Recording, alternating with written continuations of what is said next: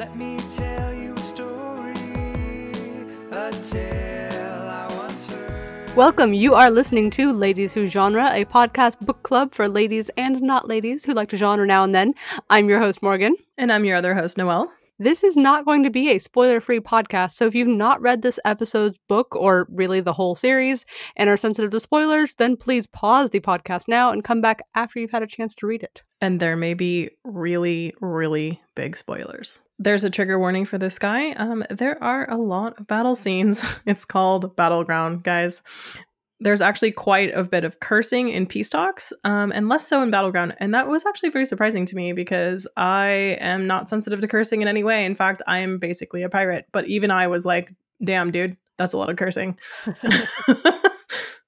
This week, we're discussing Peace Talks and Battleground by Jim Butcher. We are treating these two books as one because they were written as one, and neither is really a complete story without the other. I don't know that I even necessarily realized that after having listened to the first book, which came out about maybe two months or so before the fir- next one. Yeah, one came out Right. the beginning of July, and the other one came out in the end of September. Yeah, so I listened to the the first one, Peace Talks, right when it came out, and I guess I could sense that, like, hmm, a lot of things are talked about but not resolved.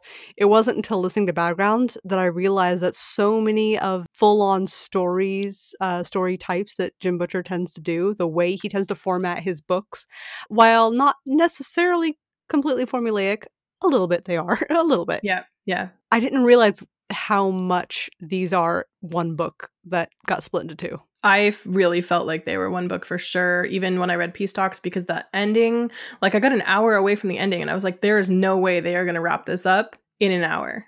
Oh, we are listening to these in audiobook, just for anyone who doesn't already know that. So, yeah, I was about an hour out, and I was like, there's no way. And I'm like, damn it, another cliffhanger. And that's how I actually found out that they're that it's was written as one book, but it was it was too epically long, and he had to split it in order to make sure that like it could sell because I think they said it, it would have cost like fifty dollars or something to buy the book because it would have been so massive. So he decided to make it two smaller books, which still ends up costing you fifty dollars somehow if you buy it in hardback. So But Yeah. I don't know, buying things in incremental units is yeah, yeah. maybe more affordable. Yeah, I felt like, uh, and I was like, you are so lucky that you, like, not lucky, but smart to put it out right afterwards, too, because I would have been mad if I had to wait years for that. There was one where, um, like, Molly gets snatched by Winter, and that was a cliffhanger. And then there was like a giant gap in how long it was till the next book, and I was so pissed. no, I th- I am glad that if they had to split the books up, at least they did so in very short, you know, chronological timeline for us, us humans here in the real world. Also, Battlegrounds for me was friggin' exhausting. Like I was dying by the end of it. I I did power through the like last half of the book all basically in one day, but it is it is a grueling book for him. It takes place over one day. Like most of Peace Talks and all of Battlegrounds except the very end of it take place all in one day. And by the end of it, you are exhausted. So I'm actually really glad he split it into two books because I I, I needed a break. Like that would have been too much. I already feel like I don't want to move on to our next book. I I'm I'm listening to podcasts and stuff just to like palate cleanse because I just need to like calm down emotionally from that. Which is fair. yeah, yeah, I don't know. I maybe we'll talk about it more, but I guess I feel like it could have been one book and then just really more severely edited down. mm-hmm. Okay, I I I feel like that was possible. okay, You know, but then again, I've listened to a lot of books that are, you know, 40 hours long to listen to, which, you know, most of Jim Butcher's books are like 10 to 15. yeah, So I I can see how that's a lot if that's not the usual content the author brings. yeah. I think I think it was two distinct stories, and I understand why they did a split where they did because one of them literally is an attempt at peace talks, and the other one is literally a battleground. So like, I can understand why they would split it, but I can also see trying to make it into one book, but you'd have to take out so much of the content and and there is a major character death in the second book, like a major character death. And so when that happens, like it needs its time. Like you need to take some time with that. So I I'm I'm pro two book. Fair enough. Uh the one thing that makes me laugh about this is that it's kind of its own spoiler, the titles. Yeah. Peace talks. But then Battleground. Hmm, something tells me the peace talks didn't go very well. yeah. uh, he is going to write apparently 20 to 21 regular books and then do a epic battle trilogy and so i kind of feel like battleground because it was just one book that is a giant battle i do feel like it was a a practice round for his epic trilogy because i, I and uh, man that's going to be exhausting and i hope he also releases those back to back because i don't know if i'm going to be able to like read that much into a giant trilogy battle and not have be able to access the next book although i, I am obviously like i just said totally exhausted by this one so who knows I mean, but you'll probably have like five years to recover between Yeah. this and the next. So, eh. Yeah. what do you think the final battle is going to be? Is it going to be the outer Yeah. folks? i think so Hmm. uh and nemesis and all that Yeah, stuff yeah, yeah. like the stuff that he's just been like sliding in for the last few books is gonna Hinting at- is gonna come full circle i think at the time and the nemesis being that walker that one walker but i don't think it's just the one walker i think it's probably all the walkers and and he starts the the book series by talking about a walker that he battled to get away from his mentor when he was a young kid and then he starts to realize like he didn't actually defeat the walker the walker let him go. He realizes this at some point so i feel like yeah he's gonna go fight the walkers at the end. I mean he scaled up this book hardcore. The other books are kind of case files i would say like something happens and he has to go fight something and each time it does get a little bit bigger but this is the first time that you're like damn are you actually ready for this? And he's like yeah i got this. And you're like okay good luck.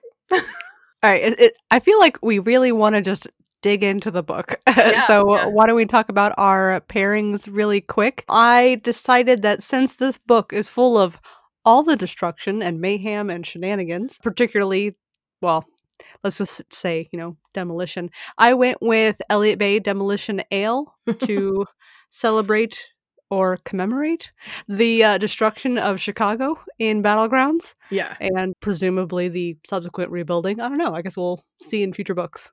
I started out wanting to go with something like a monster energy drink, and then I realized I don't want to drink a monster energy drink. like, because man, this thing was like exhausting, and I felt like I needed a monster energy drink just to listen to the books. So, and I did listen to them back to back again. So that that was another probably part of this exhaustion.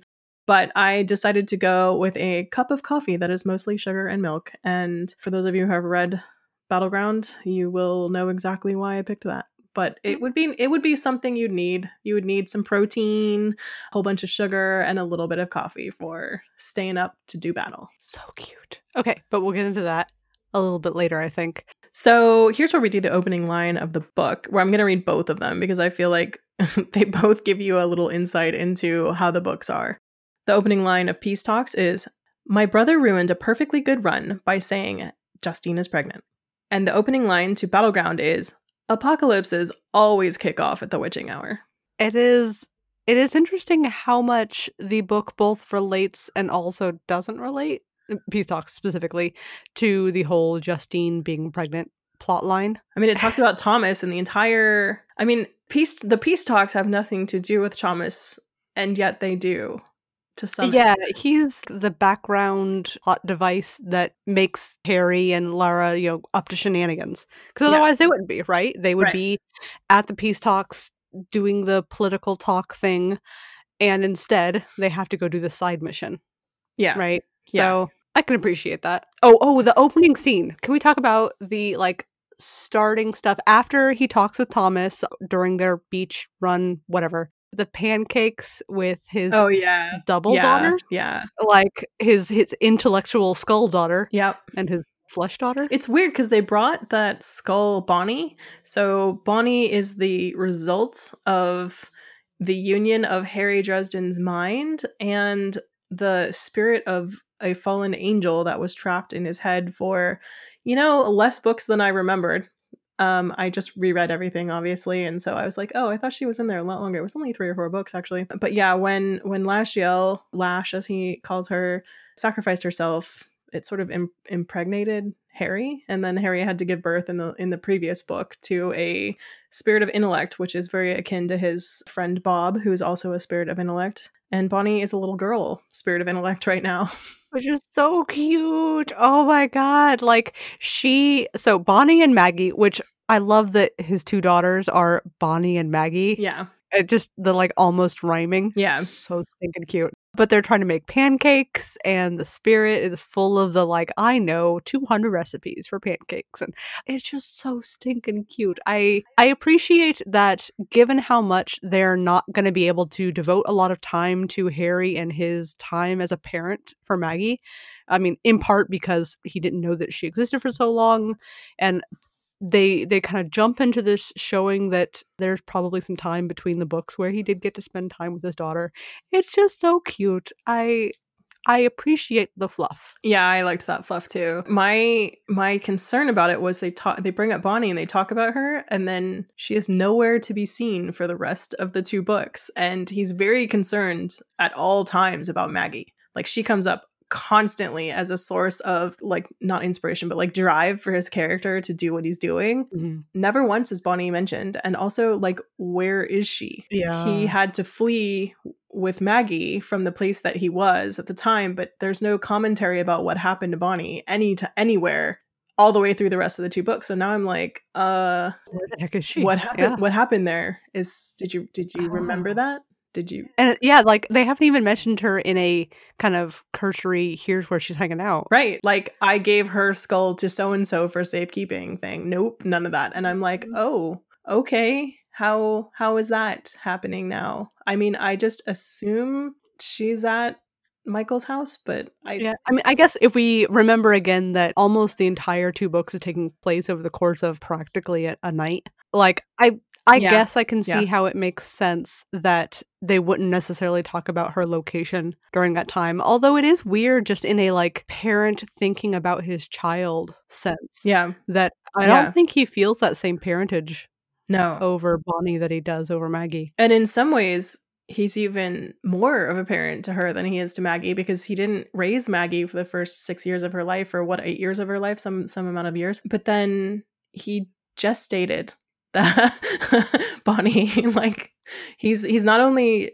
her dad, he's her mom in some ways. So yeah, like it he she's she's literally part of him that that that is fascinating to me. I maybe she's still in the Svartalf house that was or is belonging to uh Molly, but Mhm. who knows? Like I guess if it's only a day, I guess he has to go nothing happened to that apartment. So, I don't know. I don't know what they Yeah, presumably she's still hanging out there. I, I'm sure it'll all get resolved, Yeah. uh, and that we'll see her again in the next book, Yeah. and everything will be fine. when she'll be a Uh, but you're right; it is weird that they, she's like the second chapter of the first book, and then never again. Yeah, I mean, Hmm. she's a great plot device. They should have just like hang hang on to that thread, but I there was a lot going on. So Yeah, so I'm gonna let this slide.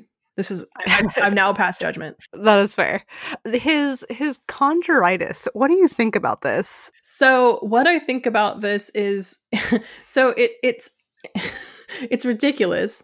It's silly. It's very funny. So what happens is you get this thing called conjuritis, and and essentially it's like allergies or whatever. You sneeze, and then whatever you were thinking about conjures out of nowhere, and and happens to be there. So like if you were thinking about a baseball, a baseball would just drop out of the sky, and it would last a few minutes, and then it would go back to ectoplasm and and evaporate. But it seemed like kind of an awesome plot device because he used it to his advantage later but it didn't it wrecked his plans a lot in peace talks but not in battleground which i was just like okay but he used it he used it as a really good weapon later which was kind of cool Yeah, I, I can appreciate comedic relief Yeah, sort yeah. of value that it had. you needed it it it's very funny like very silly things happen because of it and also holy cow treacherous things happen like when they're actually down there trying to get thomas out of jail man It totally feels like a Harry Potter style yeah uh, yeah childhood disease, you know, It's or like- not d- illness, not disease. You know what I mean? it's like ron puking slugs for the next three days Yeah, like it. yeah It feels very children's book esque. I guess. yeah which is Which funny because It's nice. we were just discussing how this is not a children's book. yeah. The- I did have a big frustration, I guess, with the the first book because they have never told Ebenezer, who is Harry Dresden's grandfather, that Harry Dresden has a brother whose name is Thomas. Oh and my he's God. a vampire. You- that thing, that thing that they do in shows and books and movies and everything, where a character has this problem and with another character, and everything would be solved if they spent five fucking minutes sitting down and talking to each other, but then they don't, and that's Yep. the story. That's Yeah. the driving device behind the story. Or you have a piece of of information and you just like refuse for no good reason, zero reason, especially when it's like literally you're willing to like fight to the death to not tell this piece of information. And then literally as you're gasping your dying breath, which is like sort of literally what happened, you spit the information out. Are you kidding me? What? Like why not just like I know he's not going to be happy about it, but like it explains your behavior now and you don't have to go to war with him. Like, are you kidding me? Man, there's so many times where I wish I could go back in my own past life and be like, just talk about it. Yeah. That'll solve the problem. And Just I feel like that piece of advice extends really well to a Mhm. lot of books, shows, and movies I've seen. Yep. Just talk it out, guys. Yep. So so many things could be handled so quickly if you would just say what you think and say how you feel and risk the uncomfortable conversation you're going to have for 1 hour and then it will be resolved Yep. instead of basically dying. Yeah, Except he didn't Putting it die. off. Goodness. But eventually he does tell his his grandpa that by the way, you've got another grandkid, Yeah. which is cool. and it pissed pissed him off. He got so mad because it means his daughter basically was the lover of this vampire lord that he really really dislikes and who actually ended up killing his daughter. So Yeah. Oh, didn't she die in childbirth? Yeah, I think I think they said that the story he got told was that it was death in childbirth, but really that Mm. wasn't what actually happened. Okay, And that sounds right. Yeah. Sorry, Yeah. we just we both spent the last like what two months Yeah. entirely rereading this whole series. Yeah. So forgive me if some things are maybe a little bit blurry. Seven, 17 books now, is that right? 16? Yeah. Yep, that's right. Some 17. ridiculous amount of books now that we have we just powered through. And they do kind of blur together after a while. Yeah. Anyway, shall we go over the like okay, let's talk about what happened in Peace Talks. Sure. So his brother says that his girlfriend, who is a vanilla mortal human, is pregnant, and that shouldn't be the case. And his brother is moderately obsessed with this girl. He is actually a succubus style vampire, and so it's unusual for him to have like actual love for someone Mhm. he's used to like just feeding on them and he's almost killed her more than once so i feel like he's really stressed out about the fact that she might die and because the the baby vampire is like essentially vamping on her while she, he's in utero or she's in utero Yeah. More than So- your usual sort of um, belly parasite. Uh, he's extra, extra, extra drawing on the life preserves of the the human host. Yeah. So there's apparently going to be peace talks between, let's just call them the good and bad guys of the normal realm and the oh my god bad guys of the crazy realm. That's just like the easiest way to. Now we've made all the bad guys in the normal realm actually just into good guys. Like, so everybody who was a bad guy before is now a good guy because we're all on the same team and we're fighting one common enemy and there's going to be some peace talks to see if that's going to go down. And minutes after the peace talks went into effect, like it was the day of, Thomas was caught trying to assassinate the head of state for one of the what are those called? The Like- Svartov The yeah, but the peoples, like a, a group of people that are in this. Constituents, uh, nations, Yeah, peoples? Yeah. don't. So like the head of state for one one nation of of supernatural folks was an attempted assassination and he did actually kill some high high ranking officials in order to to do this. He failed and they caught him and they beat him almost to death but- crap out of him. in accordance with the accords they didn't kill him. So Harry Dresden goes in, sees that his brother is captured, can't do anything about it because the peace accords are in effect. He is currently a member of the White Council and he is also the Winter Knight. So he's representing two nations as high ranking member of those two nations. So he cannot just like get his brother out. So Yeah. he's he's got a problem. So this is the entire entire setup for peace talks. Yeah, I mean it's so. I, I have a- I have a question. Rage of Dragons. You were so upset that there weren't dragons. Are you upset that there aren't peace talks in peace talks? No, because I think there were peace talks. Like they attempted to, to to have a peace talks, and the person got there, and they were like, "Let's have peace talks," and the person's like, "Nah, I fuck your shit up," and Really? like I interpreted it as like a multiple multiple rounds of like reception. Do you want to read boring ass peace talk stuff? I like I don't know. Maybe it happened. I don't know. It, it wasn't clear that any actual talks happened before the. No, they didn't. They just they attempted to have a peace talk. But the thing is, I want to read about dragons. Like I have a, a hard Mhm. a hard That's fair. on. Let's just say hard on for dragons, and I want I want dragons in my rage of dragons with dragons on the cover of the book. Yeah, I want that. But I don't actually I don't actually believe that any title of of Jim Butcher books is gonna like actually come to fruition. I was surprised that it was Battlegrounds that was actually actually he called it Battlegrounds with two. There's only one battleground. Mm, yeah, Yeah. Chicago. The Yeah. entirety of Chicago. Yeah, yeah. So also misnamed. I was just curious. We we had that talk the other day, uh, and you mentioned the Rage of Dragons, and I went, hmm. Yeah, yeah, that's fair. What do you think of peace talks? But that's fair. What there's something about dragons. They're magical. They're cool. They're fun. You want to see them like making stuff happen in a story. Yeah. Whereas I guess peace talks in a fan fantasy, urban fantasy story, meh. Also- skip those. Also, don't put like dragons on the cover of your book if you're not going to have dragons all over the place. That was that was lame. Not into it. So after Thomas tries to assassinate the the high official of the Svartalf group, what?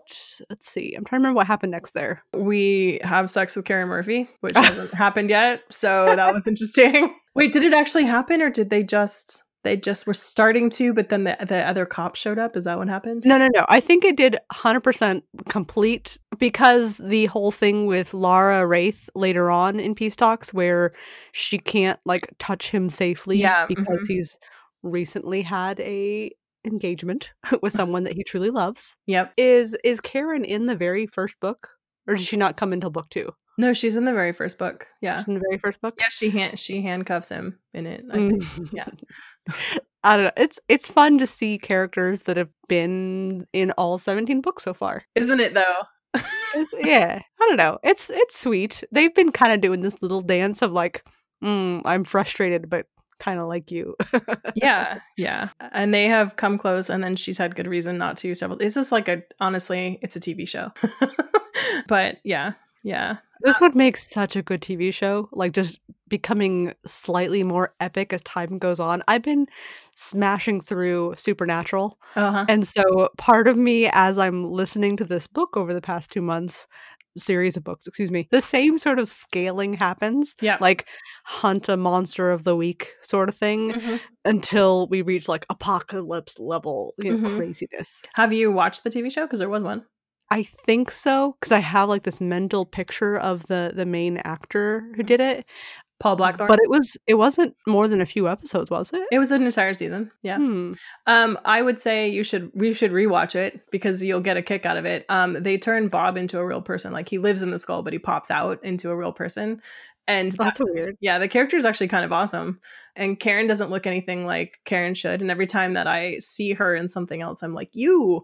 Uh, but that is that man who plays Harry is who Harry is in my head now. So like forever and ever. The whole series though is one season, I think, and then it is one of the book. It's the equivalent of one book, but I don't think the plot line follows the book at all. But Hmm. I mean, maybe a little bit.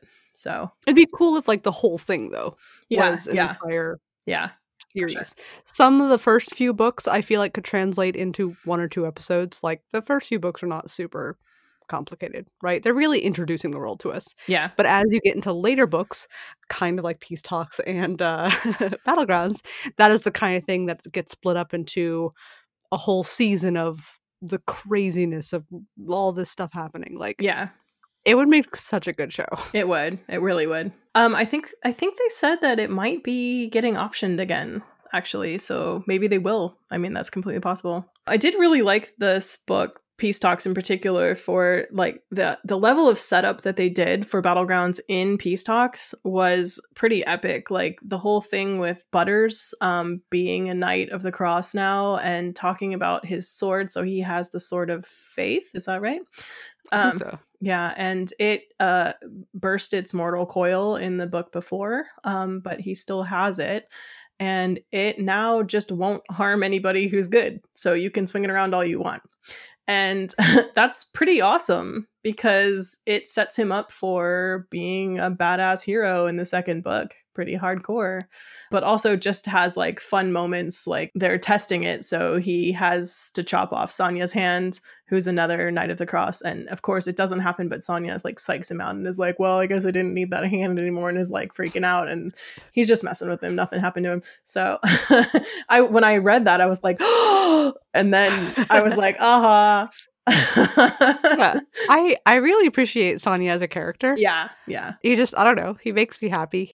So this is the my I think tenth time through this series, and even still, there was stuff that I didn't catch before that I caught now. That I'm like, oh, that's why that happened, and like I hadn't ever really realized it because you know when you're re-listening to a book series, especially me, I'm like sewing, I'm doing other stuff while that's happening, so like uh, you kind of zone out sometimes and you skip stuff and i might be skipping stuff the same stuff every time or something but like yeah i i man i got a lot out of this reread actually because i was trying to focus a little bit more um to make sure that you know we're coming we're coming up to the end right? I feel like the there are so many things involved in these books that come back around later that you sort of dismiss because they seem like they're wrapped up but they don't like he is a spider weaving a lot of threads. So I do I do really appreciate about that about him. I do have a thing all of the things that I don't like about these books though are, are super technical things. But the one thing that I hate about Jim Butcher's writing is that he uses the same phrases over and over and over and over and over again. And if you are listening to all 17 books all at once, you will start to notice that. Because like, can any smile not be wolfish? or how often does a dog really need to do a doggy grin? Yes, and can unseen force do anything but lash? It lash can't. out? like Clearly, it can't. there are things in these books that I'm just like, dude, just find any other word, get a thesaurus. Oh, uh, freaking. Yeah. Yeah. Freaking came out a lot yeah. in this one. Yeah, except except peace talks where he was fucking every time. And you were just like, Jim Butcher, what are you doing with your language? There's usually like one or two swear drops in each book, but like Peace Talks was rabid with swearing. I was like, wow, that's a lot. How do you feel about the the thing that he does in pretty much every single book, where he talks about he reintroduces comment concepts to us, which I guess isn't unique to him. Like I feel like a lot of Yeah. book series yep. will do this, where every time he does a, a soul gaze, Yeah. he kind of retells you what that means and how significant and unforgettable it is. Dude, we're on book 17. Book Yeah. 17. We don't need like if you were if you just showed up, figure it out. I mean, I guess to some extent I tune it out at this point. Yeah. Like it doesn't bother me in a way because I'm used to it Yeah. and it just whatever, it kind of blurs. It's kind of like those um when you're watching a TV series and they do the on previously on. Yeah. Mhm. they do a little preview of it. Like I just watched the whole series. I don't need you to give me a preview. But eh. so I used to I was used to watch this is such a diatribe. I used to watch this show called Dark Shadows, right? And it's a television show that was put out onto the air live. It's a soap opera involving vampires and I think uh Tim Burton made a film of version of Hmm. Dark Shadows. It doesn't do the show justice, but the show is super cheesy. Like occasionally you see a boom mic drop in, people forget their lines. Like it's because it's a live soap opera that was put on in I think the 60s man and it was like four years every single day they played this. But the funny thing about it is at so they would have the end of the episode and then at the beginning of the next day they would react out the five minutes or so of the end of the last episode in case you like missed it. And the thing about that is like a it would not be the same every time like sometimes they would change the lines and you're just like i guess they had Whoops. a rewrite stuff like that so anyway this is this is very similar to me it kind of makes me giggle but yeah oh my god, can you imagine live acting a show? yeah every day for Oh four years with as a vampire like you're just like what what Wow. I mean, good job. That sounds hard. Yeah yeah Some things I did really, really like about Peace Talks. Oh my God, we know more about Mac. So, Mm. for people who don't know who Mac is, Mac runs a pub. And all you ever know about Mac is that he runs this pub, he makes great beer, he makes a great steak sandwich, and he doesn't talk at all. And that's it. That's all you know for for 16 books. and Yeah. then and then you get to Peace Talks and they tell you and the whole time he's he's done one thing. I think he gave Harry a tip like 3 or 4 books before that about something like about the bad guys. He knew who they were. And Harry was like, How does Mac know who they are? And then sort of dropped that and then came back to it later. And Mac was like, I'm out. And then they just dropped it. He didn't say anything, but you know something's up with Mac. And so in Peace Talks, you find out what Mac is. And I was like, What? I need more. I need to know more. I need to know everything. I need to know how this mechanic works. I need to know what. Because, like, what he is is very significant. I don't know. I feel like they didn't say super strongly more than I don't know. I feel like it still hints. I feel like they're still saying like clearly he's not human. I mean, we No, just get that right out of the Harry blatantly says the What? the only thing he could possibly be is a, an angel, an ex angel. What? Clearly, I need to re-listen. You Like, need I to don't rem- re-listen. I don't remember him saying his angel. I remember him like uh, Harry wanted to look at him with his true sight, Mhm. and Max said like, "No, no, no, It'll like I don't want to hurt you." Yeah, I. But he's seen like Uriel. yeah, but he didn't look at Uriel with his sight. Mm, okay. So Mac's saying no because it will break your brain, and Harry literally says the words: "The only way that this is happening is if he's an ex angel." It could still be that Harry doesn't know, and that's the only thing he could think. He's an ex angel, so that's why I'm like, what is that mechanic like? How do you become an ex angel? Like, can you? How do you fall without falling? Right? What? Well, What? Clearly, you're just like Castiel, and you just want to hang out with the Earthlings for a bit because they're cool. Yeah, yeah. I guess that's it. but like, at the same time, you're like, but yeah, you go. How do you? How he does he? But he still retains divine powers. You know that because a Harry's sight will break if he sees him, and and b he has the capacity to deal with some of the situations. So Mhm. like he has some of his divine powers left over. He didn't have They do mention the fast healing earlier on. yeah, and he's like epically he's epically old. People who are super old remember him looking exactly the same in the book. Mm, yeah, yeah, yeah, yeah. And Mab is super like extra, extra respectful of him. Who's respectful to like who is Mab respectful to ever, right? Like, oh my god. Well, apparently, Harry's dog. yeah. oh, Well, his dog is also a guardian and that Harry's got a lot of like badass friends. Like a lot of badass Yep. friends. So, yeah. Um I I'm just like I'm so into Mac. Like literally he could just be like, "Here's the story of Mac. The series is over." And I would be like, "Thank you. That's all I need to know." Like Harry's just to go mess some stuff up and have to fix it in every book from now on. That's fine. I got it. I get what's going on. I don't really need to read all that, but I do need to read what the deal is with Mac. Like I need to know and I need to know what his story is and how that happened and was it for love? Like what is the situation? There's also like more information and and ab- about Mab in this book, which I I found very interesting. Like she she says the words "I was mortal once," and she has said that before to him in another book. I do remember that, but like she said it in a very significant way, and she has like five or six moments between these two books in which she is very much human at him. Like sh- yeah, understanding and a reasonable, not like weird ice goddess yeah, at him. Yeah. And and that blows me away. Like I'm just like, what? What happened there? I want to know about the story between her and Merlin. Oh Doesn't my god, she say something about like that he's like the reason she became Mab or, or something like that?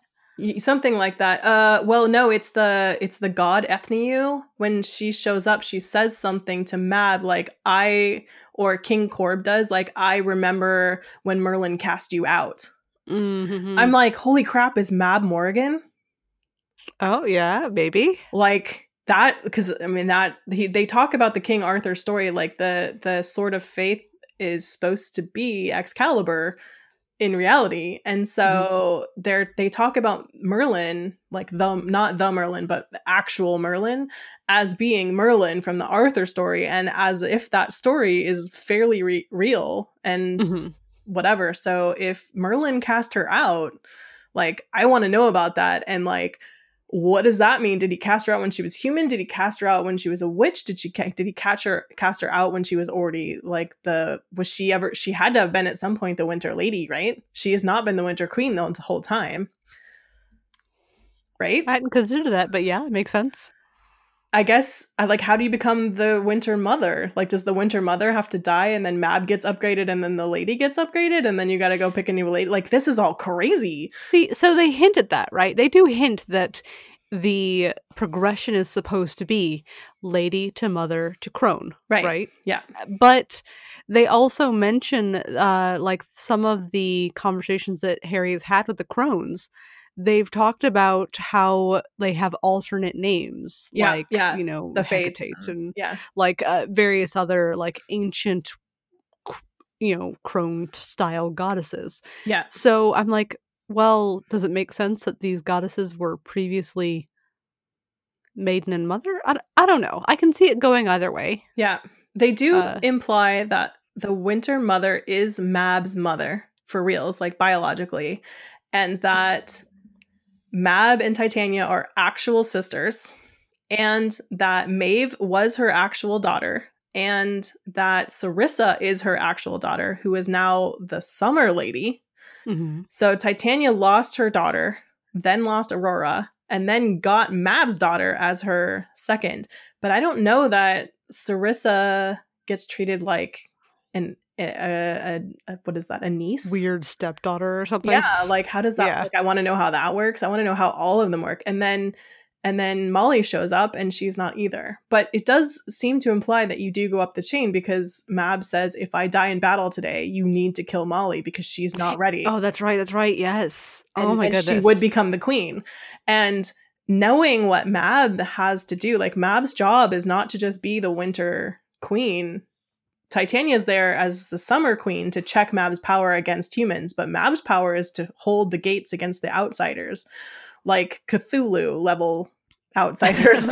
yeah. and so she's she's doing battle constantly like this battle that's happening here is kind of like nbd to her except it's not because she says she could die i guess she doesn't necessarily isn't the one that actually gets involved each time at the, at the outer gates and that's just happening constantly Yeah. so I just the whole thing is crazy like i am so fascinated by how all of this works and i hope that they explain the entire mechanic of it but they also might not and that makes me crazy I, I'm sure it'll get discussed at least a little bit more. If for some reason, if for some crazy shenanigan reason, the series ends without it being discussed more fully, I feel like Jim Butcher will be pretty happy in interviews at that point to be like, hey, here's what's up. Yeah, although You he, know. he's a bitch of an interviewee. Have you watched his interviews? No, I'm He's, not. he's resistant to being interviewed. Like the stuff he says isn't he's pretty snarky and he doesn't drop a lot. And when he does, it's not in the format that you would like. I do think that there's absolutely no way he's gonna stop after that. Like he's gonna write additional books or do a series spin-off with like somebody else or whatever. Yeah. So Well, I mean, I guess even if your main character dies, there's uh, there's a whole rich, you know, world of side characters like Mac yeah, yeah. that you know interesting subsequent books could totally be made off of. So yeah. that, I mean, that's kind of the nice thing. If you create an interesting enough world, you can just keep going. Yeah, you can write side stories, you can write short story omnibuses, all that kind of stuff. Should we talk about Battleground? Sure. So I mean, Battleground begins where Peace Talks left off. Which With- is Oh, go ahead. with our our big uh, Titan friend coming into the Peace Talks and just f- fucking shit up. Yep. before deciding like, hey, war on all y'all. War on your cow, war on your mother, war on everything to do with you. She's so angry. Yeah, they they attempt to have the peace talks and uh a a goddess rolls in and basically just says F this party and then sets off like uh, which is an, like essentially a neutron bomb in like because it Mhm. yeah like in chicago it just like it messes up well no it's not a neutron bomb it's like a emp bomb it like Yeah, knocks yeah. out all the power all the power goes out. yeah so the, everything everything's dead uh not Mhm. not humans or people it's just all the power's out like that you have no communication you have no nothing and then says for some reason i don't know what time it is but she's like i'm gonna come back at the witching hour and you're like but why Why? just do it now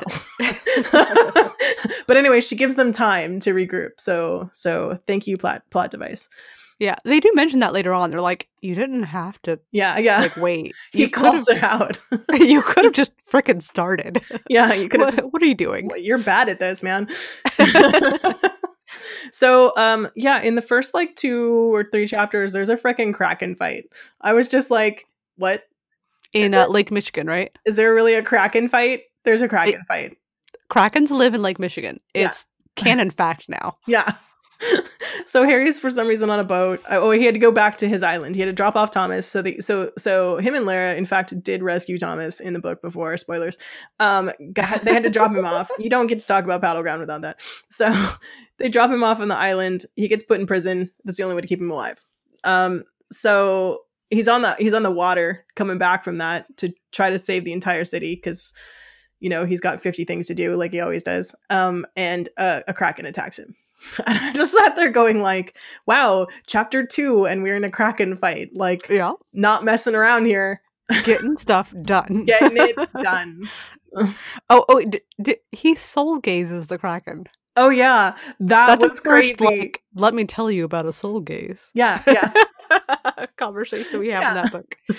Uh, you're just like what and they they also keep talking in this book and the one before it about him being starborn and it says like once every 666 years like can we which really, really anyway a person is born on this one day or any kid born on that one day is called Yeah, I think it's not just one person. I think it's anybody born on that date. yeah and you find out other people that you know in this book are starborn so like listens to wind is a starborn yeah?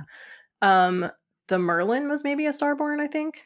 I feel like two people. I can't remember who the other one is. yeah someone else was starborn and you're just like what, wait what? What does this even mean? And they talk about it all the time and in fact at some point harry's like ready to just be like i'm not saving this damn city unless somebody tells me what starborn means. And they're like nah we're not going to tell you. We'll tell you later. If get through this tonight and we'll tell you later. And then the end of the book comes and they do not tell you and you're like literally you said if i got through this night you would tell me Well, I mean, but the uh, it's fine. It's fine. No, no, it's not fine. They had three hours of content. three hours of content after the fight was over. So this book is like 16 hours long, Battleground is. I got to hour 13, Battleground, the, the battle is over. Everybody's fine, blah blah. Not everybody's fine. Like lots of people didn't die, But they had three hours in which they could have discussed Starborn. They did not discuss I'm mad. I'm I'm I'm drawing a line in the sand and I'm saying I'm mad. I suppose that's fair. I guess I I found all the repeated, you know, little hints very similar to what we've seen in past books. The whole concept of like Starborn has been slightly introduced over the the past few books, as well as the um what is it the stars and stones, um, empty night, like all of these like little curses that uh, Ebenezer uses. And Ebenezer's We- like, don't say that because you don't know what that means. Yeah, which is funny. Like, don't tell a kid not to say fuck Yeah, yeah. if you. I told you Come that my on. second word was uck, right? Very nice. I did not know that. It was uck. but I like it. yeah, because my good. dad swore all the time. And also, my first word was coca. Because he would put Coca Cola in my bottle. Cute. All right. so, hope I'm sure that'll come up in the next couple books. I'm not that stressed about it. Yes, it would have been very nice to know now what the heck was going on, but I recognize that like it's a draw in to keep us interested Yeah, for the the next book. Eh, it'll be fine. It'll be talked about. yeah, I can be patient, I guess. Maybe. yeah. Um, the the heavy hitter in this book is that a major character dies, like a major character dies, and I mean, wait, this is not a spoiler-free podcast. You can just say who.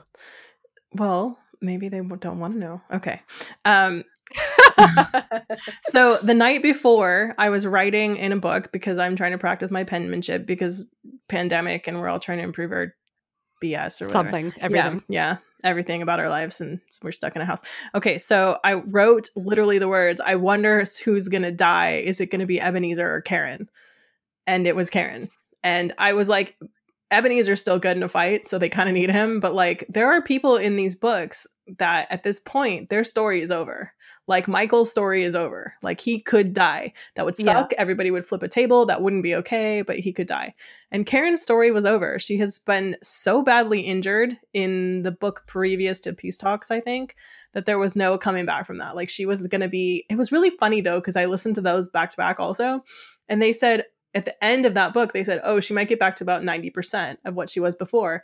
And then they start peace talks by saying, nah, she's going to be lucky if it's 50%. And I was like, oh, okay. I guess that's a thing. but um yeah, so she she gets killed and she gets killed um in a stupid stupid way that will just make you crazy. And Harry loses his mind. like absolutely loses his mind, which is to be expected. And it sort of uh, gives him fuel for the rest of the battle, I would say. But yeah, it, it was pretty gruesome. Like I was crying, it was not good. I cried four times during this book. It was, it was cra- crazy. So yeah, that that so death is pretty gnarly. yeah, like speaking of the whole like characters that are kind of done, like Michael Carpenter, Carpenter, whenever they had that that sort of flashback memory, whatever you want to call it, scene that showed the uh like fighters breaking into the Carpenter's household and just killing everyone. Mm-hmm. I completely believed it was a thing. Yeah, like. I like because and I think that maybe part of that is because I agree with you. Michael Carpenter feels done, yeah and uh, like uh, they've they've said his character is retired. He's chilling. Yeah. um, but they could have totally assassinated his character out of the story, and it would have been absolutely a, just such a gut punch, Mhm. right? Yeah. Especially if it's not just him, but his entire family all of barring Molly's of course. Marley. Yeah, Molly. Sorry, because she's battling, I guess. Um, but like, and to have Maggie killed off after we got like the sweet little pancake scene with her at the very beginning of Peace Talks. I could totally believe it. And I was like, oh no, this I- is literally the worst. I believed it and I thought it was the best. I was like, yes, because this makes nightmare fuel because it would it would warp Harry to no end and it would take Molly with him. Like they would both go absolutely insane and he would have to spend the next 3 or 4 books writing them back to something that could be like it would be crazy. Like that would be absolutely the most epic plot twist and I would have like given Jim Butcher all the high fives. Like I am the person who also watched um the Avengers movie that wasn't Endgame, the one before it, and I didn't know there was a second last Avengers movie, Age of Ultron. No, no, Yeah. no, it was I, I know what you mean. yeah. Anyway, so I watched it, and it and half the people died, and then they faded to black, and I was like, "Holy crap, that was awesome!" Because like nobody ever does that. Like it's it's always some like BS. We're gonna fix everything. Don't worry about it, and you don't have any actual consequences. Like that stuff makes me crazy. So I was actually pumped when they killed Michael and the whole family because I was just like, "Yes, this is gonna make both of them go absolutely apeshit. Like this is gonna be fantastic," and it didn't happen. Now I didn't love it, but I also still I still instantly felt, oh my god, this this has such ramifications and it is totally believable. I didn't once during that scene go, What? No. I think I'm gonna get You know hate I mean? I think I'm gonna get hate DMs for all the things I just said.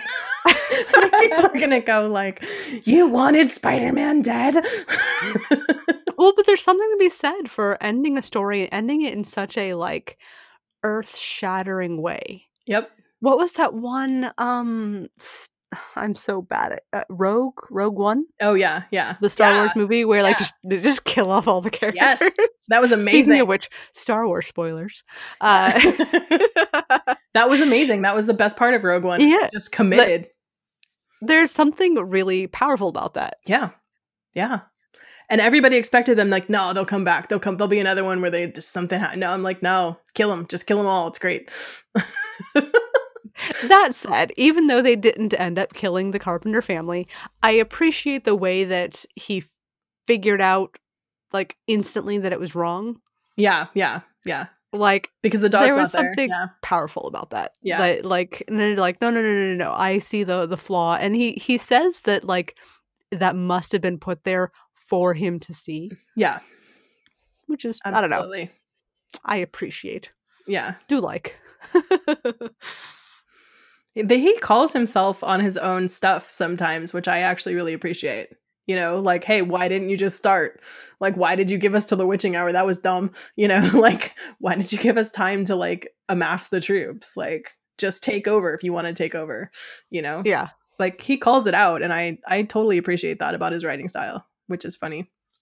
Yeah, I think the only things I problems I had really with these books are technical. I I had like really small things. Uh James Marsters, who reads these books, is like, "Ugh, I love him so much. But man, he changed two characters' voices at least in this, and it made me crazy. Like, absolutely nuts.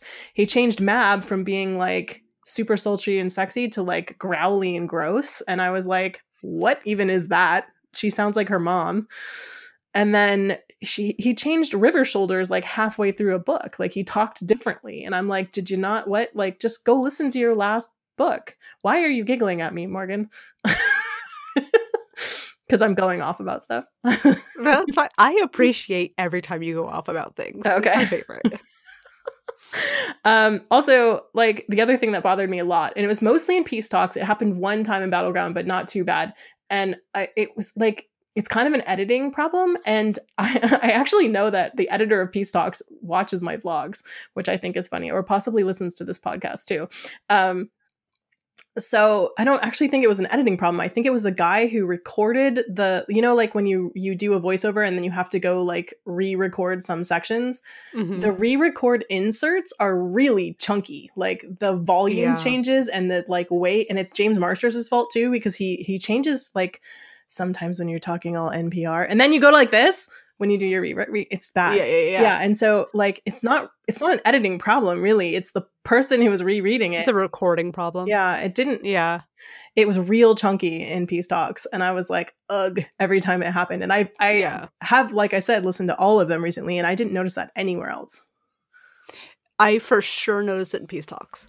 Like I don't know that I heard it or caught it in in Battlegrounds, but in Peace Talks it happened like two, three times. Enough for me to go, Really? yeah yeah yeah Like I, I'm not imagining it. This must be a thing. Yeah.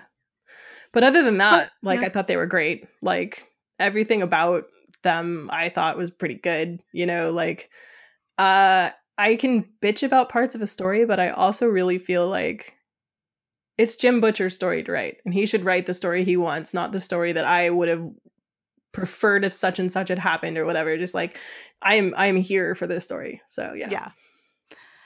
No, there's there's something so nice about enjoying enjoying the story as the author has written.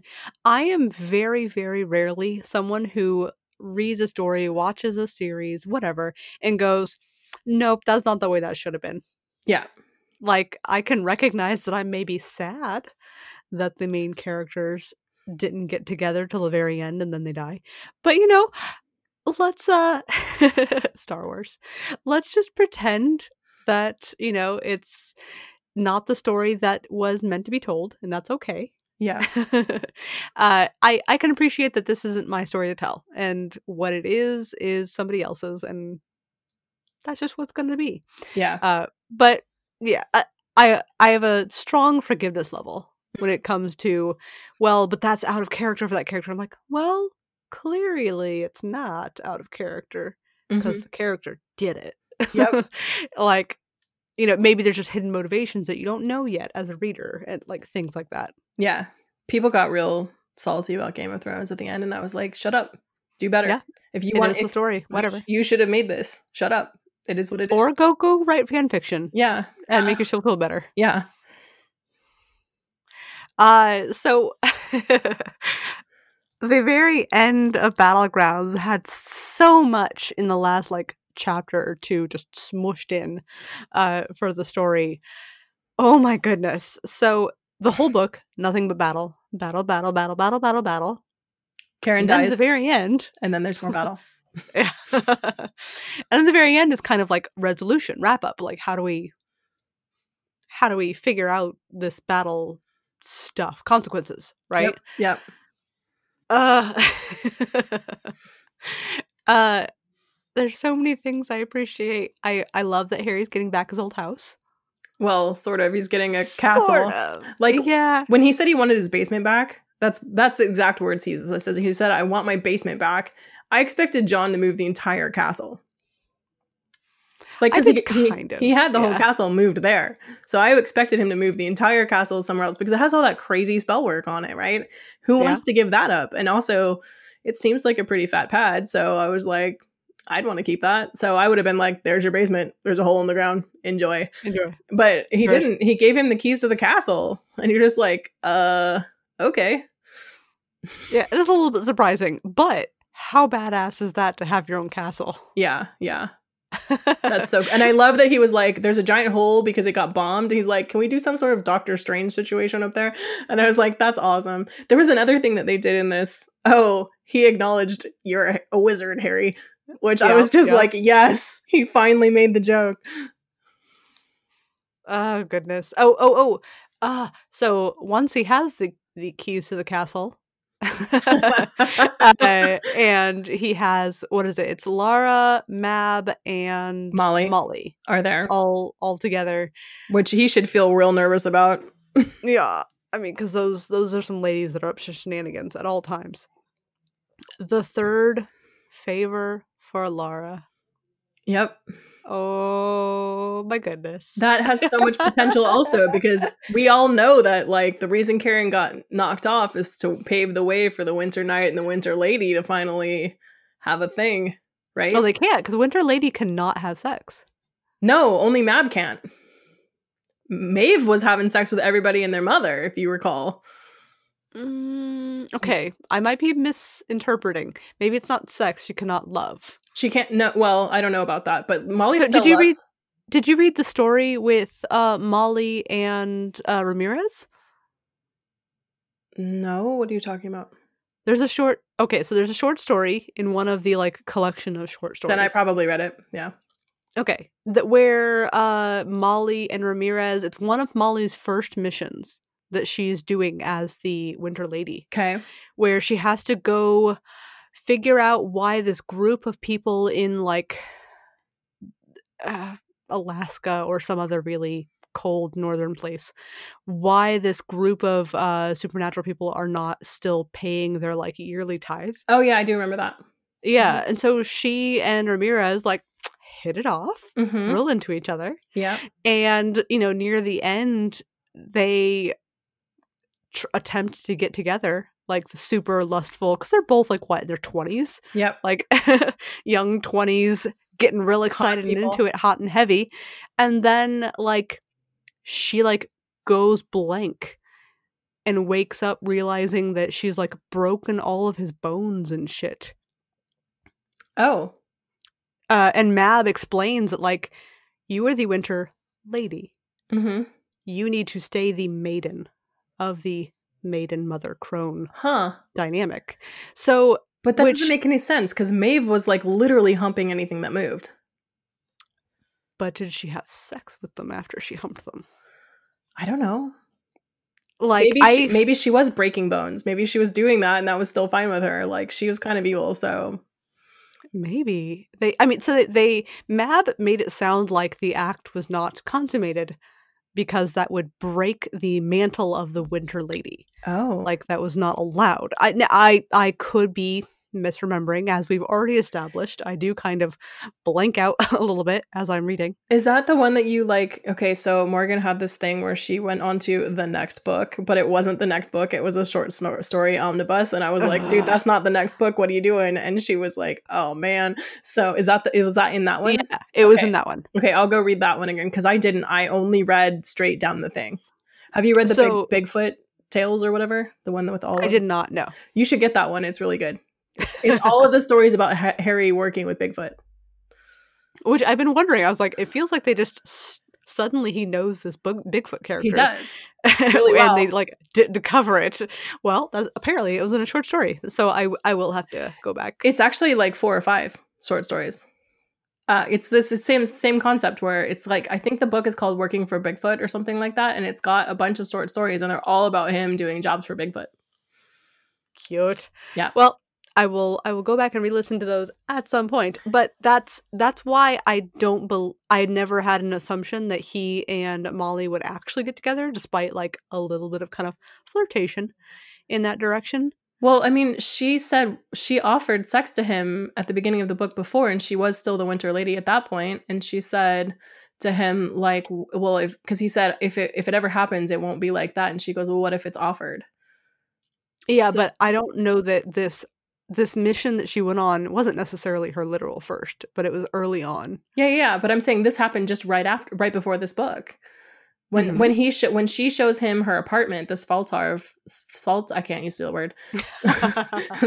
when he shows her, when she shows him her apartment, they're leaving in the Monster Mobile, and she tries to get him to have sex with her, like, or at least like, you know, start up a relationship. Or, but it was really an offer of sex, um, because she could feel the mantle in him wanting sex, and she goes, he goes, it won't be like that, and she goes, well, what if it's offered?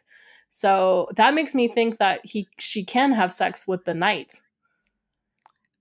Maybe and maybe that's the distinction i'm not Yeah. sure because there was that whole subplot of the the knight like sexually assaulting Yep. the previous summer lady which Yep. made me wonder like wait a second Yep. so maybe i need to spend some time looking this over to figure out what exactly the rules are here because that short story made it seem like molly could not do the thing And every time that they and also so when when this happens, uh, the thing that we're actually ever going to talk about um happens, Mo- Molly's pissed. She's mad. She she's she's jealous and she wants it. And two, everything that they had said in the several books working up to it was basically the knight and the lady are meant to be together. Hmm. So that's that's why I think like the whole Murphy getting killed off thing is designed to, is set up to l- allow them a clear path, and then this thing is throwing a wrench in that clear path because Mab tells Harry he has to marry Lara Raith.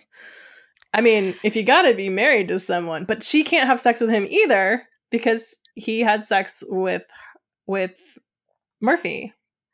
Yeah, but uh they that whole like love protection thing only lasts so long. So if he does start to genuinely fall in love with Lara, which is exactly mm, I'm not saying it'll happen, I'm just saying I'm giving Morgan the look of no, no. no, Like that's the whole idea behind this whole like one more year before they actually have to get married thing. So he to didn't have is- sex with with anybody for like four years after the mom of Uh Sarah no. no, Gosh, who her am I thinking of? that lady he killed. I feel bad. For some reason, I thought her name was Sarah. Um.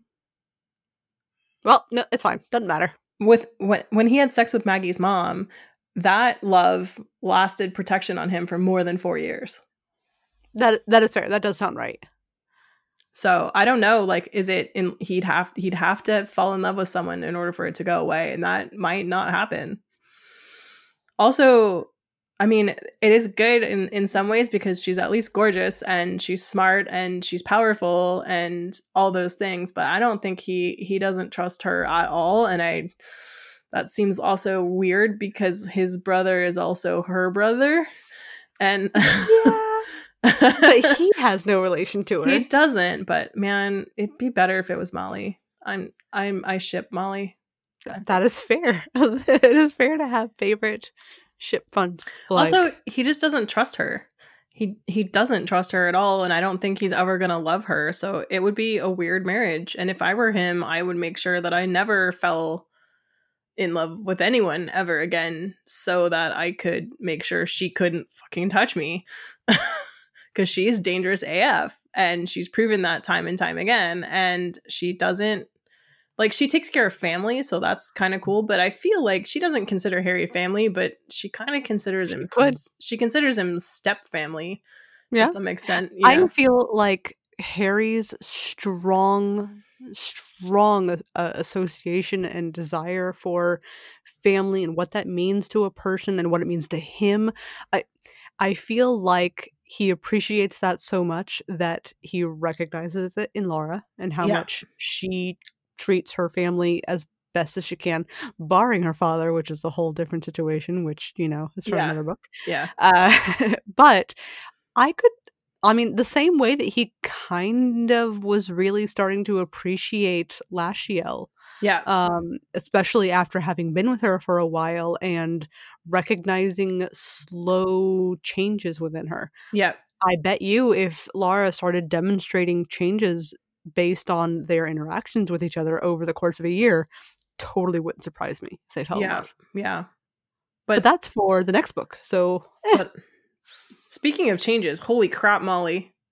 Like like she was off building an army. Everyone says she's good at her job. Like but remember she was also pretty close to off the deep end for a very long time like very at the very beginning of her arc like when he finds her she's almost off the deep end Mhm. when he dies she's off the deep end like there's a lot of molly being off the deep end that happens in these books and then mab says if i die you have to kill her. Like holy crap molly. Like so that leads us to like the possibility that at some point she could take mab's job. Like she won't be the winter lady forever even though hmm. to us it seems like forever because it seems like mab's been the queen for thousands of years. But that also makes me wonder like when the winter mother was the winter queen Queen, yeah, um, mother, when I guess. when the winter mother was the winter or when the yeah when the winter mother was the winter queen because it's lady queen mother Well, but they're all queens. and no but they're called lady queen mother Sure. like mab is the queen of air and darkness and whatever so so when the winter mother was in mab's position who was she queening over like were human beings like neanderthals at the time like you know what i mean like it seems like all well i guess maybe not maybe what is the arthur story is that Because yeah, Arthur's story is like after the whole like Greek Roman Empire situation. Four, 1400s is that what people think arthur was when it was 1400s does that sound right mm, Don't ask me. I'm Okay. gonna get this wrong. people have like specific numbers for the arthur But story. medieval. yeah Let, us go with yeah that. Arthur is medieval, yeah whereas. And, and if that is where Mab started, which we kind of maybe have a subtle hint that that's the case, then she's actually only been queen for like a thousand years. Yeah, yeah, that makes sense. But also, it doesn't say that Merlin cast her out and she wasn't queen already. It's true. We don't. we don't know that. But she does say I was human once, which me which implies that human beings existed. So, so there's at least that. So, Yeah. like how long is your tenure? How old is the winter? I'm I'm back on the queens and I want to know more about them. I clearly think that's what's happening here. But yeah, like man, she Molly has changed a lot. Yeah. And so at the end of this, this book actually eh, okay, I don't actually know if this happens in the book format though, because in the audiobook, at least, we know that you read this entire book and then there's still like an hour left and you're like, "Wait, what?" And it turns out that they added on an additional story and it's a Christmas story. Which is so cute. Which I, so I cute. appreciate that they started Peace Talks with a super kind of cute, heartwarming, well, the second chapter, but whatever. Yeah. They started off with a cute, sweet, like family oriented little thing, and then they ended it with Yeah. a cute, sweet little family thing, which which is nice. Yeah. Especially after like be, it like so much battle, so much like character death and being sad and like the end of the battle they have this whole memorial like burying all the f- pictures of people who died in the battle yeah. in Harry's grave which is uh Yeah. I, I legit cried I uh I was very sad so I I can really appreciate ending the audiobook with a cute little Christmas story to kind of yeah. bring your spirits back up Yeah. Yeah, that was it was a great great little add-on. Um I I liked that he meet his kid gets to meet Chris Kringle cuz you see him so much in these stories. Also like what is up with that? Okay, so we have Odin, the all father One Eye, who's also Vadderung, who's Mhm. also Chris Kringle, and I Yep. think and think they said he was one other person in this book also. But I don't remember who it was. It wasn't as impressive as like Santa Claus. But they did say he had one other name and that's who he was in that that period. That was amazing. Oh, if we want to talk about changes, John Marcone. Who did Oh. not see that coming?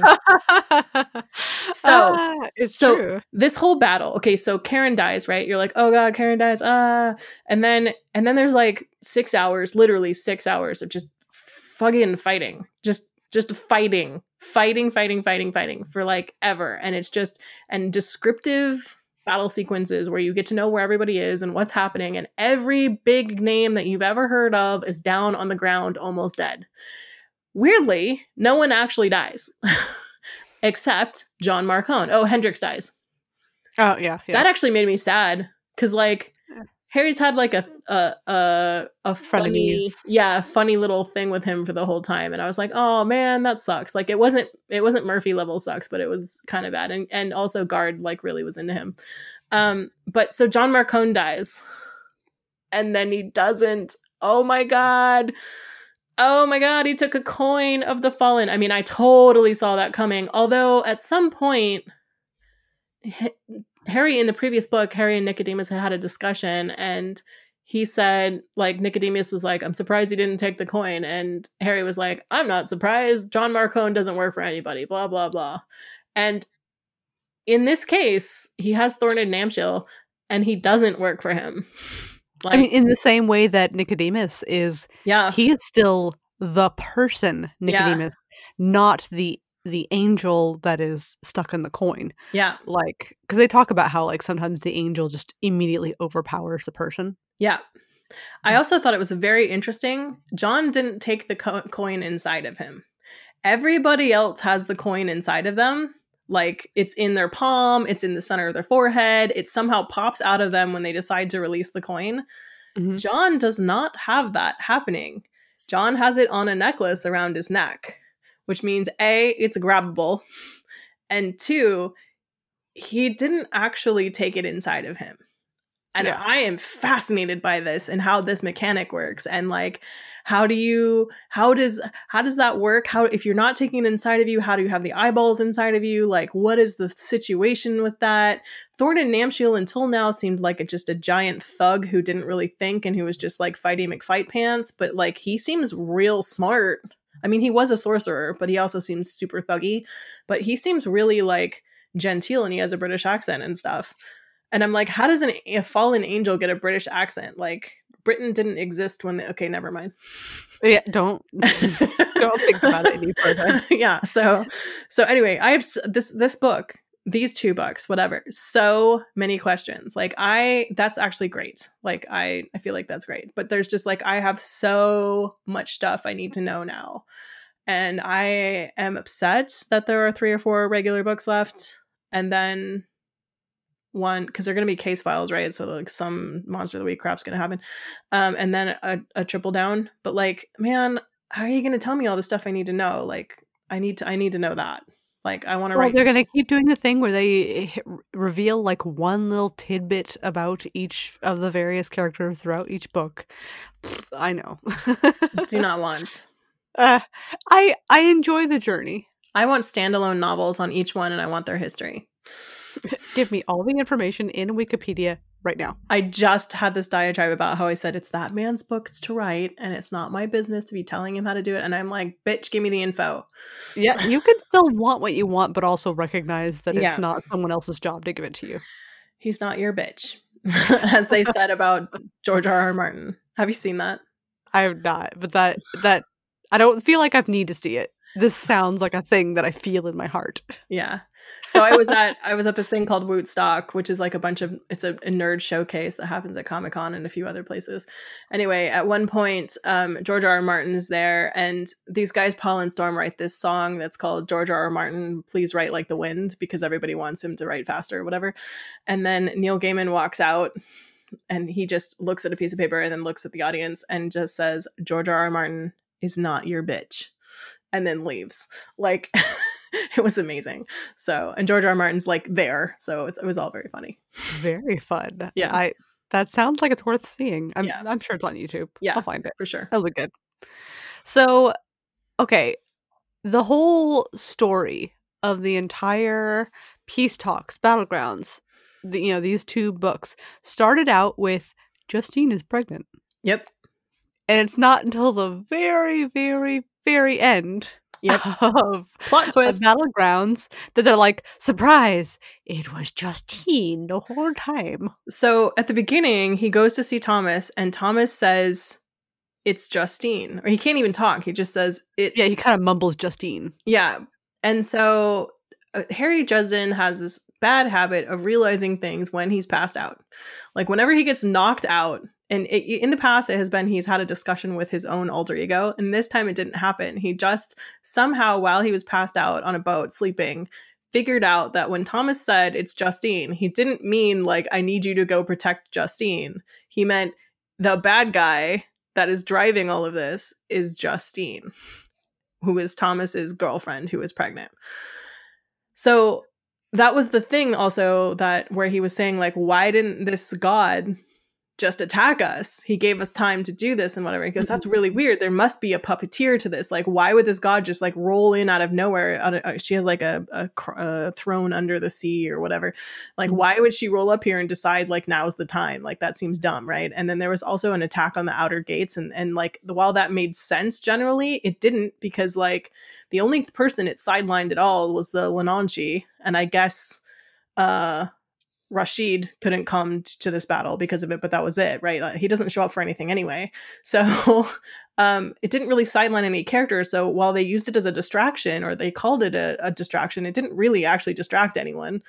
Um, because you don't need the Leanansidhe if you have Mab, like frankly, right? So he realizes, oh, there's a this is just this is a preamble, right? And in some ways it is. It's a preamble to his trilogy later.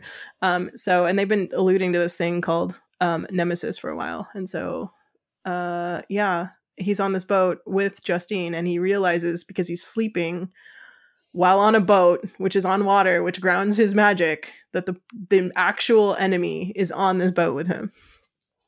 Dun dun dun. Dun dun dun. and she's been taken over, and she's the one that forced Thomas to go try to kill the bad guy. Uh, or she's the one that forced Thomas to go try and assassinate that um, you know, head of nation, and which got him put in jail, which I don't understand. Like, what was the point of that? Like, why would you care if this Faltard I can't even say their names. How do you say it? Um, let me go. Svaltov? No. I have it written down so that I can make sure that I say it correctly. One second, one second. It's in here somewhere. It is Svartalf. Oh yeah. Here's no here's no fluff. so why would he he even like uh, five minutes after the accords kick in for these peace talks why would he try to go assassinate some some head of state who he's actually friends with and he's been humping some of the like heads of state's family members this whole time. Like it, it- the attack on that head of state seemed really weird the entire time. Nobody understood. And it turned out that justine but being controlled by this entity uh sent thomas to do this. And that got him sidelined and i think it was supposed to sideline harry through the entire like it was try- it was it was designed to take him out of the battle. So he would spend his time dealing with thomas but that's not what ended up happening. I did find it really weird that we didn't get as much of Harry's kind of usual, I don't know, I'm a private eye detective investigating action regarding Thomas throughout literally two books.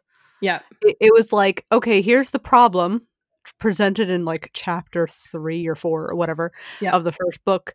And then the very, very end, he's like, oh, figured it out. yeah Like, while knocked out that's it's a little weird. yeah Uh, but uh, then again, I would say it's not necessarily out of character for uh, Jim Butcher's writing style. I feel like sometimes Harry does just kind of realize the solution to a problem. i mean i do that Yeah, it's fair. I don't know. I I'm surprised that he didn't spend more time in the middle of the the two books being like, why the heck did Thomas do the thing? Yep. I mean, You I know? think I think it would seem like maybe kind of too obvious because like why would Thomas do that? Like he says it once or twice. He goes, "Why would he do that? Like that seems dumb." Like he was humping this guy's sister literally like days beforehand. Like there's no there's no reason for Thomas not to be a friendly of this guy. And Thomas was well regarded by them. And this seems completely out of character. Like he says all those things and then I think what happened was because this takes over place over one day, he has to go fight a war essentially, and that's that he he put Thomas in the hole and left him there, and that's the end of that for right now. Yeah, think which. I guess is the same reason why he doesn't talk about Bonnie Yeah, after we in- after he introduces her. yeah, Like he's just real busy. yeah, yeah. He's real busy. I'll give him that. Like I am freaking exhausted. Like I'm I re- I finished reading this like what two days ago, three days ago. I'm still tired.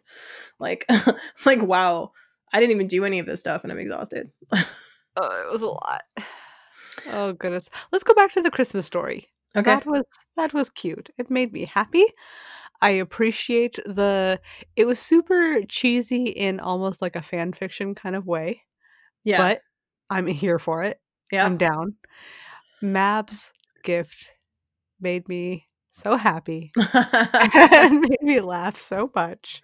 yeah. They've established before that she tries to kind of like be up to date at least a little bit on Kinda. what mortals are into. Uh, and she does that via well, previously she did that via the person who's now the summer lady. No, this happened that way too because Harry asked Molly, like, was that you? And she goes, no, that was Sarissa. Um, mm, mm. So I mean, but then again, like this this whole timeline. Wait, when did Frozen come out? Oh, Frozen came out a long, long time ago. Feels like, like two years ago. I'm No, sure it wasn't. I'm Frozen sure it was. Frozen 2 was two years ago. Oh, okay. Yeah. What is time? Yeah, exactly. but it's so cute. He gives her a frozen gift. Ah. Yeah. Yeah. I love how Harry's like, is this gonna make her have the ability to like freeze men's hearts to stone and kill them all? And she's like, Yeah. Wasn't that in the movie? I'm pretty sure that's what the character had. Yeah, yeah. He's Yeah. like, oh, okay. Yeah.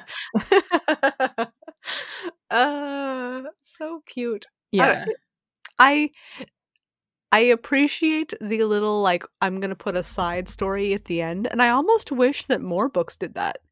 I Yeah. feel like it's not unusual to run across series that have short stories published within other publications, um, whether that's kind of like Jim Butcher did, where it's a, a novel that contains several short stories from several different authors, maybe on a theme, um, like he he has definitely done. Um, and I, I feel like I've seen other authors do the same, but I don't know. I kind of wish that more of them would include them as part of the story.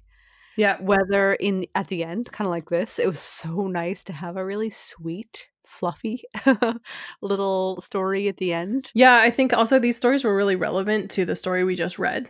Like the the ending, the the story that they tacked on was really relevant to the the story that we just read because it like gave he he demanded them give receipts and that's what he got from Molly was the receipts for help helping all the people who were uh involved slash lost people in it. So, Oh, you know. Speaking of which, is can you tell the story was written in uh, America? yeah.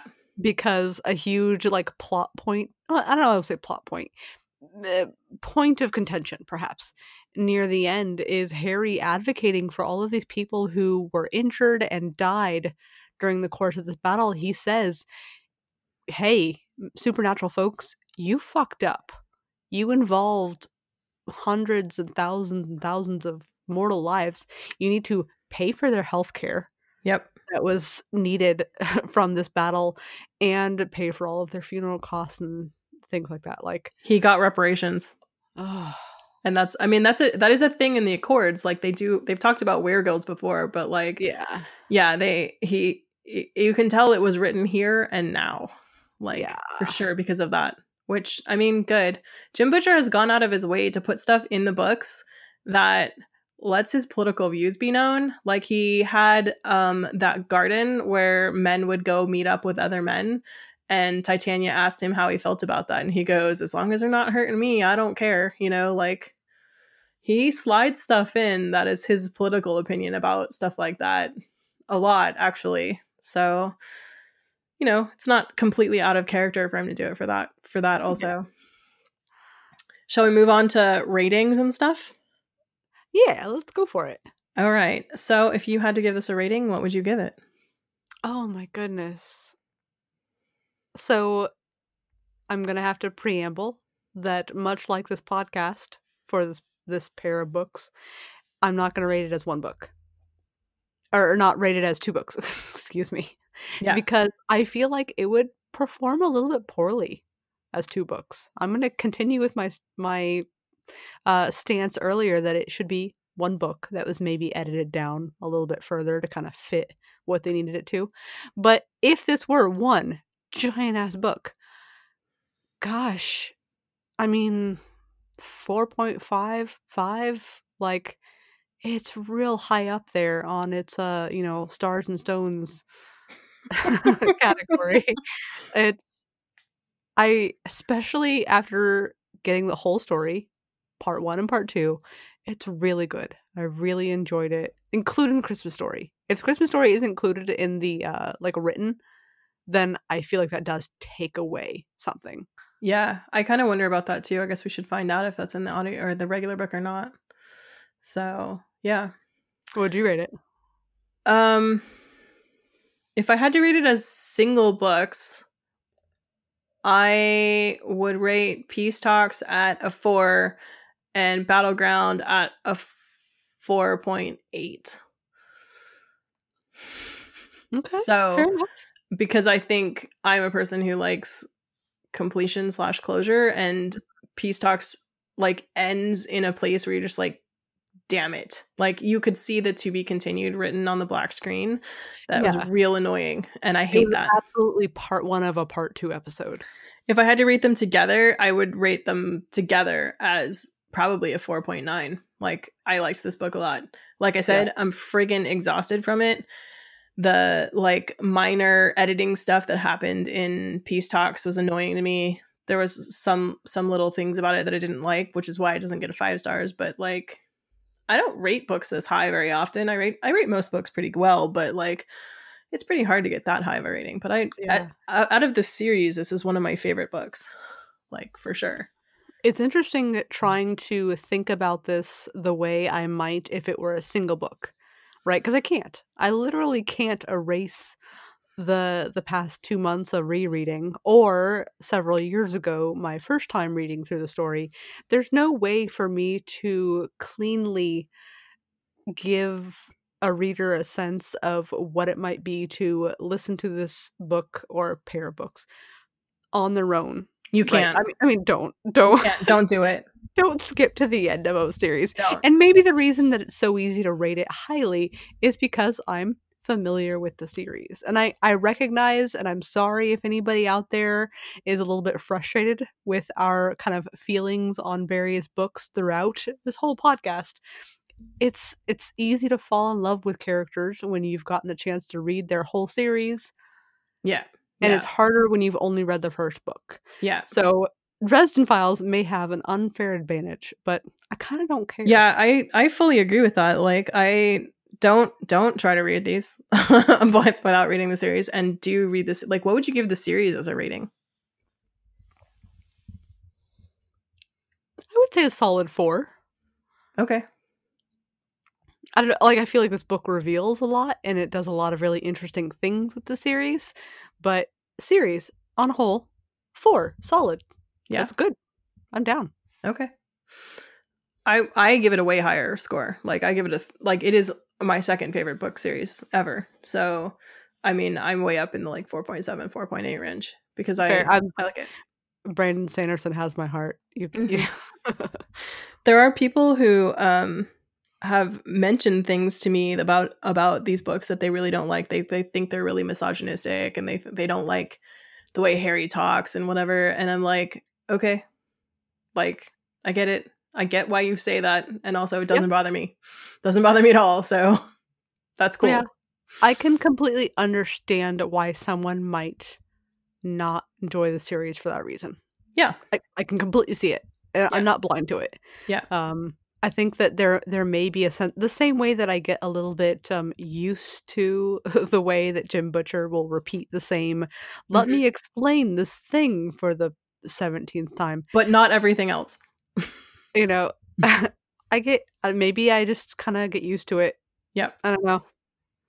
Yeah. I mean, I I listened to the, this series over again with the the ear for is it super misogynistic, and I'm like, oh no, the women in this book are more powerful than any of the men are at all, and they they have they are the dominant species in this book. Let me just say that. So Harry is constantly baffled by the women in this book. So no, I don't think it is super misogynistic.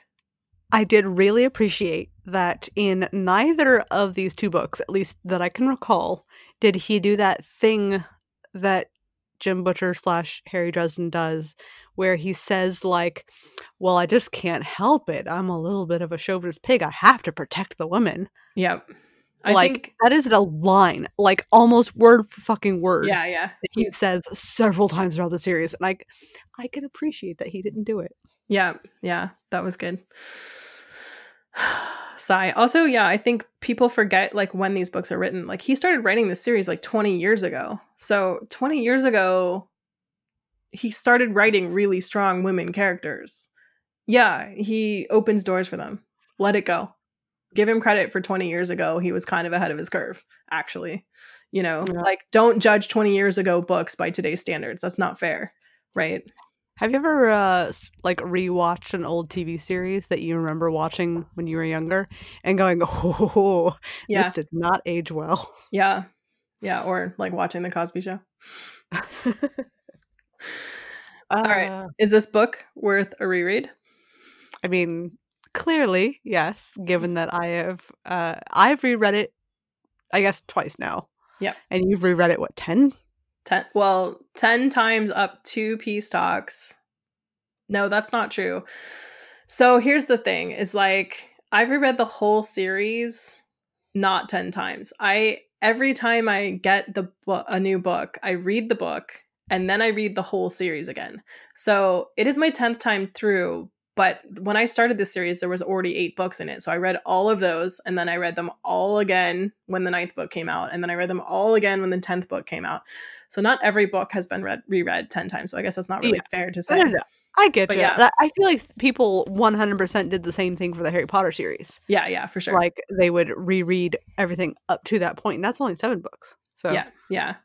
So yeah, I mean, obviously, I think it's worth a reread, and I probably will continue to reread it. Um, although I was thinking about it, and like, I probably don't need to read the first like eight books. I could just start somewhere where I know where it is. Like, where there's a point at which um the Winter Mother takes Harry to the outer gates and shows Yeah. him what Mab is. And Mhm. that is a pivotal point to me in my head about how when one of the places where the series like just takes a left turn and like the world opens up and all kinds of different things have different meanings. So I think I could start at that point from now on if I wanted to. All right, would you recommend this book to a friend?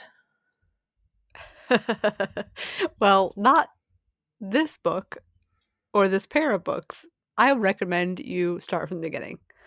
Uh, I realize that this is an, again kind of an unusual stance for uh, for our books. Usually, we we talk about the first book in a series. Mm-hmm. I I would still recommend the Dresden series if you're into the concept of urban fantasy. Yeah, okay. Fair enough. I would obviously re- recommend this book to a friend, um, especially if you're into urban fantasy, but I would recommend it to basically anybody. Um, I, you know, there's stuff in it that I think is stressful. So maybe not someone who is super delicate, but other than that, yeah, for sure. All right. Are you ready for speed round? Go for it. All right. If this book had a theme song, what would its theme song be? Now, this is so unrelevant, but I'm going to say it anyway. Um, earlier today, I was trying to test out a lyric site with Yeah. my partner, Uh-huh. and we were trying to think of a song to like enter in to test whether or not it was correctly bringing up lyrics like it should. Yep. so he put in Lady Gaga's romance, bad romance. Uh huh. Yeah. Uh, and oh, poor, poor Harry. I feel like his series of life, his life is a series of bad romances. Yep. Oh goodness. I don't know that that's necessarily battleground relevant. Oh, although maybe it is relevant for poor uh, Thomas and his relationship with Justine and whatever the heck's going on with that right now. You also, Oof. oh yeah, you also find out he's known about this for a long time. Oh, I, I didn't catch that. Yeah, How- she, when did he talk to just or uh, to uh, Thomas? He didn't. When he talked to Justine, he said, "How long have you been in there?" Oh, oh, oh, yeah, yeah, She tells him that she he knew right away. Oh, Yeah. So he he knew, and he hasn't told Harry either. That's another. Hmm. Okay, we're still talking Hmm. about the book. if this book were a food, what food would it be? Flamin' hot Cheetos. Okay. I feel yeah, that, that good good uh spice. I I feel like it is it is predominantly battle, especially the the whole second book. Yeah. It's it's, it's literally battlegrounds. It's nothing but battle. Nothing but fighting and characters dying and proving their worth and you know grit and valor and like. Rage of, Rage of Dragons flashbacks. yep yep yep like so i feel like something very spicy is appropriate okay. Um, if this book were a candy bar, what candy bar would it be? God damn it you with the food um I have another one. Do you want a different one? no i mean i'll i'll i'll take candy bar i just i just have to think about it i feel like one of those candy bars that has the um it pops does that make sense like Mhm. sometimes there's ones where there's if you introduce moisture to the candy it does like little snap It's like Pop Rocks. yes but like in the candy bar Mhm. and chili peppers because i'm gonna i'm gonna keep with that uh it needs to be spicy I'm surprised you didn't choose a theme song by the Red Hot Chili Peppers. i had i know the band i can't think of any songs i'm sorry Oh wow, Under the Bridge was like the Boulevard of Broken Dreams of like 10 years solid. They still play it on the radio too much. well i recognize boulevard of broken dreams Yep. Because they play it on the radio too much. fair enough If you could change anything about this book, what would it be? i feel like there were fight scenes that could have been shortened Yep. like down to bare mentions. Um, and that was the thing about, you know, when you have a 17 hours of a book and gosh, you know, over 10 hours of it is literally nothing but fight scenes. Yep. I was tuning it out. Rage of Dragons point, flashbacks. Right. I I feel like you could totally take a lot of these fight scenes and say, you know, oh, as I was running through to this o- other street, I saw name a character do this crazy thing. Oh my goodness. And uh, like and then he kept going Yeah. Yeah. instead of devoting an entire scene to it. For sure. All right. Three words to describe this book. Every time you Oh. know I'm going to ask this question and you don't know. and every time I don't think about it. um oh my god. I I hate to use a word that's in the title of the thing. Let's go with war. I was going to Yep. say battle, but let's go with war. Yep. Because it is. It is a war between a a huge group of peoples and, you know, someone who's trying to invade them and say that they're wrong and they're terrible and they're the worst. Yep. Um I would say love Yep. in in that way that like hate and love are sometimes talked about as both opposites but also not They talk about it in this book. yeah like Yeah. there there's it's relevant like the the in incredible passion and love that you have for some people invites the actions that you take for or against them Yep.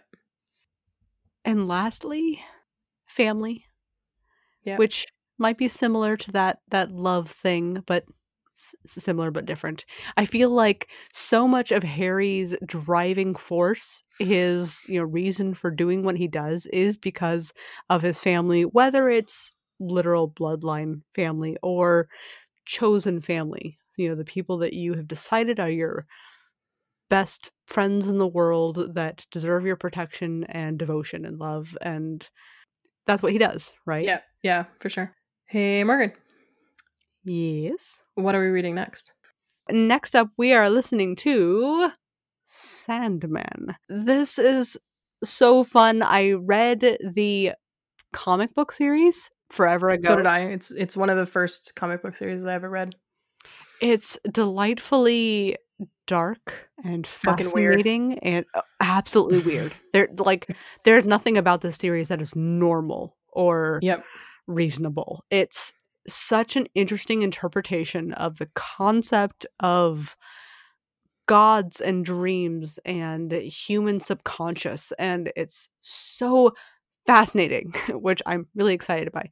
Uh, so this is by neil gaiman and just kind of as a quick fyi this series is not not for kids not for youngins it's it's got mature concepts not only in the concept of oh there's hanky panky or oh there's violence but like it's freaking weird in Yeah. mind bending bizarre ways or at Yep. least the comic was so i presume that the audiobook version of that same story will be The audiobook has a warning on it that says just like the original graphic novels, this audio adaptation contains explicit language and graphic violence as well as strong sexual content and themes. Discretion is advised. Just FYI. It's not so weird that like you can't read it, but if you're sensitive or whatever, I mean, I wouldn't let your 10-year-old read it or listen to this or whatever, you know. Like, I mean, I would have read it at 10, but yeah and ignoring the fact kids- that i think i literally started the comic book series when i was 10 but you know whatever Yeah. but some parents are like nope and this is for sure the case with this one Yeah. um there is an interesting cast like neil gaiman is a, is actually a reader in this same james mcavoy is in it uh andy Serkis, michael sheen taron egerton kat dennings a bunch of people are in this as a full cast performance so it should be pretty bomb i am so excited ah. yeah. And just for people who maybe aren't going to listen to this, if you wanted to, you could read the first um comics. This uh adapts volumes 1 through 3 of the graphic novel series, which is includes Preludes and Nocturnes, The Doll's House and Dream Country, which are very strange. The doll, uh, do- the Doll's House is a really weird one. So you could read the comic instead of this and still catch up with this podcast if you want to, or if you don't want to listen to this or don't have access to Audible for audiobooks, um, you can still just listen to this podcast and hear we'll what we tell think you about it, yeah, well, I'm sure you'll get all the spoilers, so it'll be fine. I'm just, I'm probably just gonna be sitting there for an hour going, "This is friggin' weird." Uh, I'm so excited. I I haven't started listening yet, but I am so here for it. Yeah, Neil Gaiman is hands down one of my favorite authors. I literally own every book he's ever published. There's only one I don't like, which is the one that he got the most awards for, which is American Gods. I was not into that, although I was into the TV show. Um, I've met him, I think, upwards of 20 times. I have this recursive picture project with him where I had him sign my iPod one time, and he signed it and drew Dream from the Sandman on on my iPod and I took a picture. And then the next time I brought him that picture and he signed it and he was like, Heh. and then the next time I brought him a picture of him signing that picture. and I've been doing that every time I see him. He used to come to the Bay Area a lot. Like, I mean, there was one year when he came like I think five times. So he started recognizing me after a while, which was kind of funny because he was like, "Oh, you got a picture, cool." Um, so yeah, so I have this recursive picture project going mm. on with him. I gotta find those. I don't know where they are. If I find them, I'll I'll post them on our Instagram at some That'd point. so cool. I don't know where they are. I Maybe I, haven't can find. met like any star people at all. Oh, Comic Con was really helpful. Also, people come to the Bay Area. I am a person who somehow finds out about these things and then makes sure I go to them. Like, I used to go to like nine to 10 events a week. Oh, Like, I would go to concerts, I would go to readings, I would go to crowd, whatever. I, I don't mind crowds. I'm do super extroverted. deal? Extrovert. No, Extrovert. no. Just just extrovert. Yeah, that's all you have to do. Is just extrovert. yeah, I don't mind that stuff. Um, so and I'm I'm kind of into it. So I go to a lot of events and stuff. Well, I did previously. This is this is one of the reasons Corona sucks for me because I'm just like, I guess I'm in my house now. yep, So instead, I just started like an extra YouTube channel and you know a podcast. and a podcast. fine. it's fine. All right. Anything else we have about our next book? Um, I think that's about it. Um, I do have homework for everyone, which is the three items that I always ask you to do, which is rating this book on your purchase platform. If you read Peace Talks and or Battleground, please go to your purchase platform and rate that book. It really helps the authors out.